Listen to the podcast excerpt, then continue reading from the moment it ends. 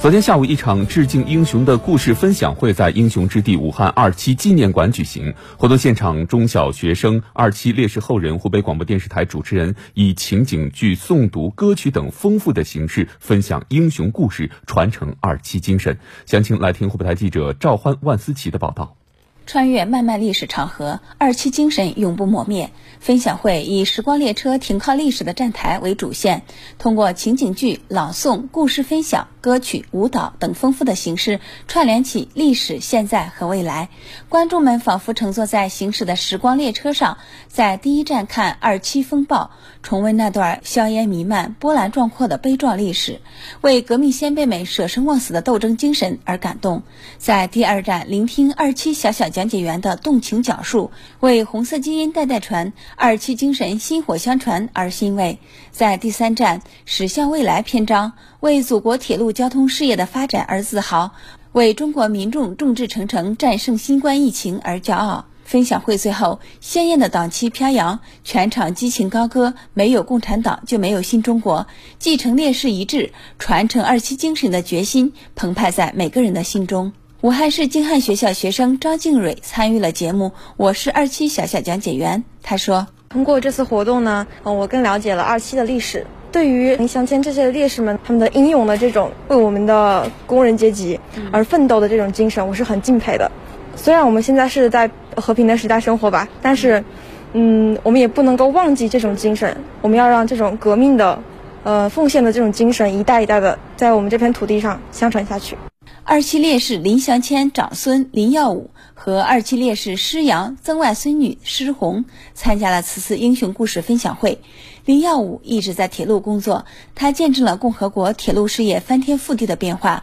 他特地从福建赶来武汉，追溯了爷爷林祥谦的故事，并对中小学生提出了殷切期望。我心情很激动，在随着这个时代的发展。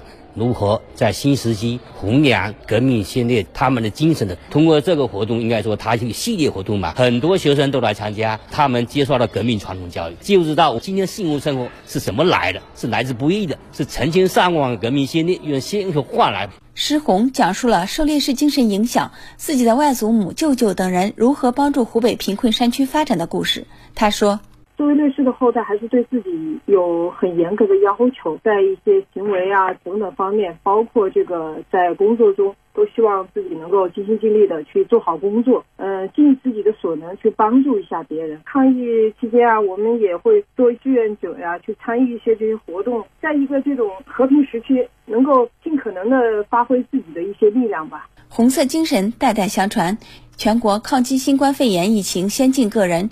中国铁路武汉局集团有限公司武汉车站客运领班贾青青以诵读的形式分享了她和同事们的战役故事。我们一次次跑啊，一次次扛，一次次汗。贾青青说：“站在这里，抗击疫情的一幕幕又闪现在眼前。他所在的陶燕党团员突击队。”在抗击疫情的七十六天里，接了五百多趟列车，运送了一万多名医护人员，三万余箱防疫物资，零误差、零损坏。京汉铁路工人大罢工嘛，他的一个集体奋斗的团队精神，其实也是一直鼓舞着我们。那么疫情期间啊，我们也是接到了上级的命令，然后。很快的时间，一百多名队员，大家不畏生死，递交了请战书。本次活动还对二零二零年湖北省中小学生致敬英雄诵读活动中脱颖而出的十位中小学生进行了表彰。此前，武汉二七纪念馆、湖北广播电视台湖北之声携手，历时一个多月举办二零二零年湖北省中小学生致敬英雄诵读活动。武汉、随州、天门、宜昌等多地千余名中小学生热情参与，用诵读传承红色文化，不忘历史，致敬英雄。二七精神滋养着这座城市的人们，英雄的城市必将谱写出更精彩的篇章。